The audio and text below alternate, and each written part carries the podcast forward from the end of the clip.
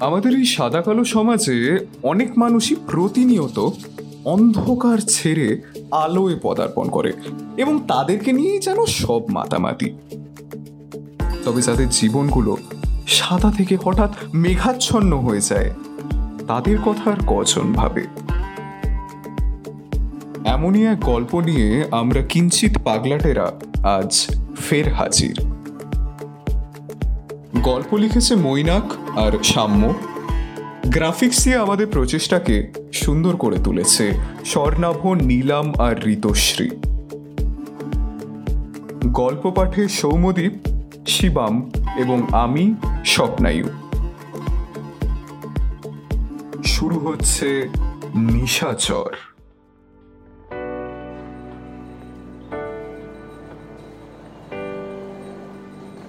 শুনতে তখন আটটা। কিছুটা শান্ত পরিবেশ তখন কসবা থানায়। দুপুরের কোলাহলের আবহাওয়াটা কেটে গেছে অনেকটাই। থানার দারোগা নস্করবাবু কিছুটা গায়ে নিয়ে বসে আছেন নিজের চেয়ারে। হঠাৎ তার চোখ পড়ল দরজায়। একটা ছেলে স্টেশনের দরজাটা জোরে ধাক্কা মেরে ঢুকে এলো। তার রক্তাক্ত হাতগুলো আর ভয় পাওয়া চেহারাটা দেখে এক নিমেষে থানার পরিবেশটা পুরো পাল্টে গেল। আমি আমি আমি একটা খুন খুন করে ফেলেছি।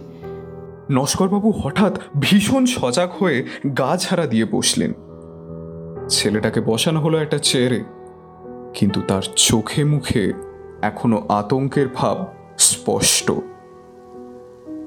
আমি আমি রুদ্র রুদ- রুদ্রকে খুন করে ফেলেছি। কথাটা বলার সঙ্গে সঙ্গেই পুরো থানার নজর চলে গেল ছেলেটির দিকে। কার নাম বলল? রুদ্র। ডিএসপি স্যারকে খবর দাও ইমিডিয়েটলি স্টেটমেন্ট নাও স্টেটমেন্ট নাও তাড়াতাড়ি। কলকাতা পুলিশ দু বছর ধরে সন্ধান করছে রুদ্রর। রুদ্র সম্বন্ধে এইটুকু জানা যায় যে শহরের সব থেকে বড় আন্ডারওয়ার্ল্ড ক্রিমিনাল ও কলকাতার সমস্ত অর্গানাইজড ক্রাইমসের মাথা। আর শহরে বড় অ্যাটাক করতে চলেছে ওদের দল। আমি রাজনীতির লোক, ওদের দলে ঢুকেছি বেশ কয়েকদিন হলো। আমি কয়েকদিন আগেই এই প্ল্যানটার ব্যাপারে জানতে পারি। আমার প্রথম থেকেই অসম্মতি ছিল। আর যখন ওকে বলতে গেলাম যে আমি কাজ করব না, আমার সাথে কথা কাটাকাটি ক্রমেই হিংসতার রূপ নেয়। শেষে আমি কোনোভাবে ওকে মেরে মেরে খুন করে পালিয়ে আসি। ডিএসপি সরকার ততক্ষণে থানায় পৌঁছে গেছে। পুরো গল্পটা শুনে সে বলল বডিটা কোথায়? আর টেরাটাক সম্বন্ধে ডিটেলসগুলো বলো। বডিটা দু দুগলি ছেড়ে পাশে ডাম্পিয়ার্ডের কাছে আছে। পুলিশ তৎক্ষণাৎ লোকেশনে গিয়ে ডেড বডি খুঁজে পায়। থানায় তখন এক্সট্রা ফোর্সেস অলরেডি এসে গেছে। প্রত্যেকটা কম্পিউটার স্ক্রিনে তখন শহরের ম্যাপ দেখা যাচ্ছে।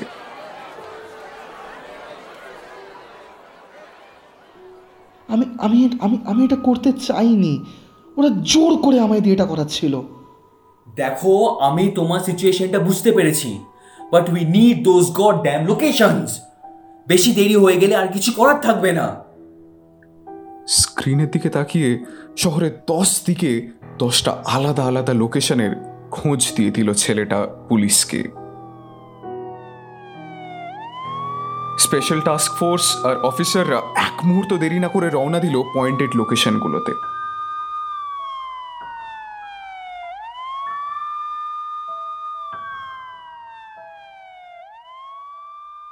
তুমি এই রিজনের সব থেকে বড় ক্রিমিনাল মাস্টার মাইন্ডকে এলিমিনেট করে দিয়েছ।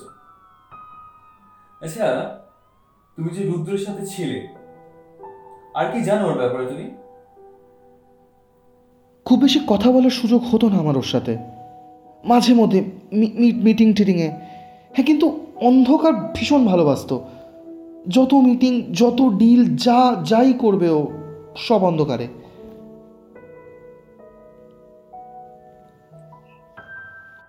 থানা তখন প্রায় ফাঁকা হয়ে গেছে।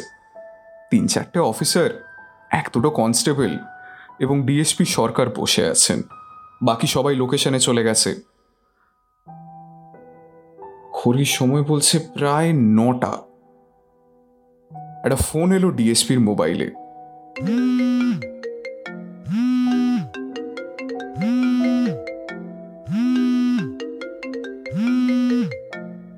ওপার থেকে টাস্ক ফোর্সরা বলল স্যার এই লোকেশনগুলো তন্ন তন্ন করে খুঁজেছি। এখানে কোনো বম্ব নেই sir. Negative sir I repeat negative কিছু বোঝার আগেই তিনটে লেজার আলো দেখা গেল স্টেশনের দিকে। এক নিমেষে তিনটে সাপ্রেস স্নাইপার গুলির আওয়াজ কানে এলো।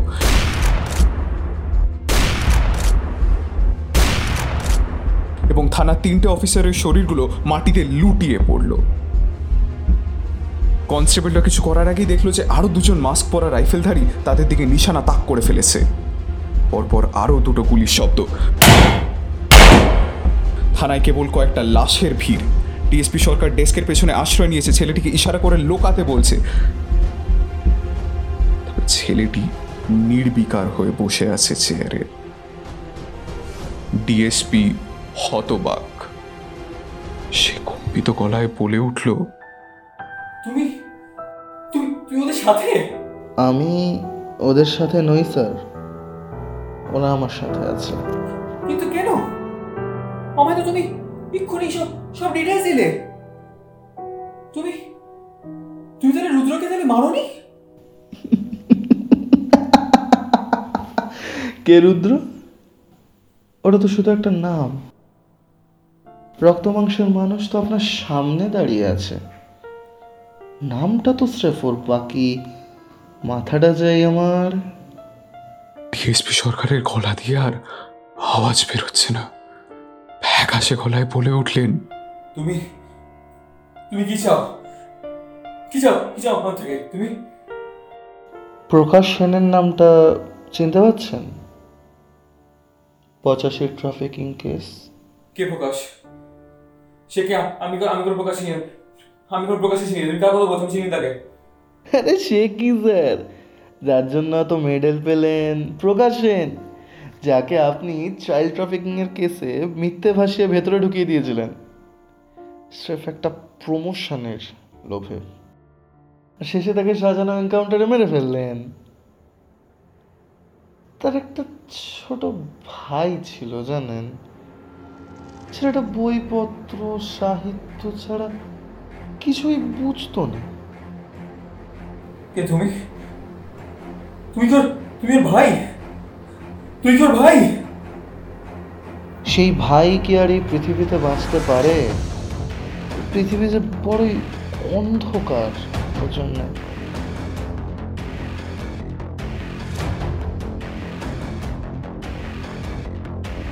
আর আজকের এই যে পুরো পরিকল্পনাটা তার একটাই উদ্দেশ্য ছিল স্যার আপনি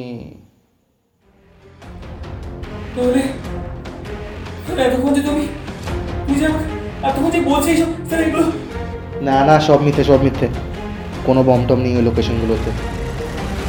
শুধু আপনার সাথে পুরোনো দিনের একটা হিসেব মেটাতে এলাম স্যার।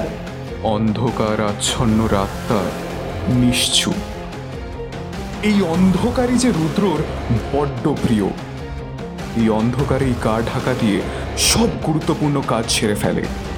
এটা ভেবেই ডিএসপি সরকার মূর্ছা যান প্রায়। চিন্তাটা শেষ হওয়ার আগেই এক লাফে পালানোর চেষ্টা করলেন ডিএসপি কিন্তু ওই ঘুরছি স্টেশনে আর কোথায় পালাবেন তিনি?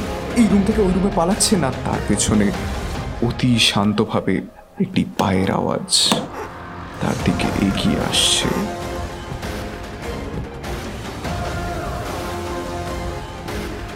আলো তার উজ্জ্বলে চিরগর্বিত স্বল্পবাসী।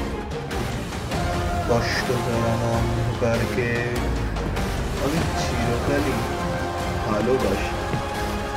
প্রত্যেকটা রুমের আলো এক এক করে নিভে যাচ্ছে। একই ঘরে দুজন এবার। দেখো দেখো দেখো না। না না না দেখো দেখো দেখো। আমি আমি তোকে সব বুঝিয়ে দেখো। না না। না না না না না মনে হয় অজস্র মৃত্যুরে পার হয়ে আসিলাম। আজি নবপ্রভাতের শিখর চূড়ায় রথের চঞ্চল বেগ হাওয়ায় ওড়ায় আমার পুরানো নাম। ফিরিবার পথ নাহি। দূর হতে যদি দেখো চাহি, পারিবে না চিনিতে আমায়। হে বন্ধু, বিদায়। গভীরে যাও গভীরে যাও। ও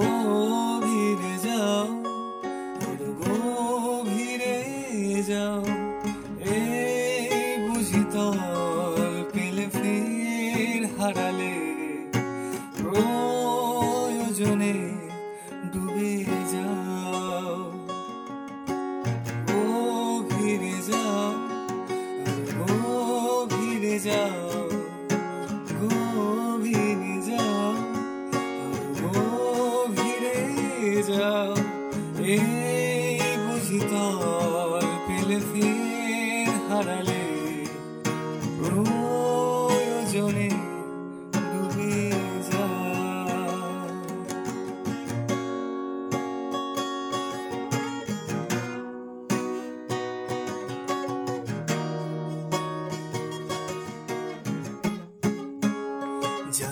do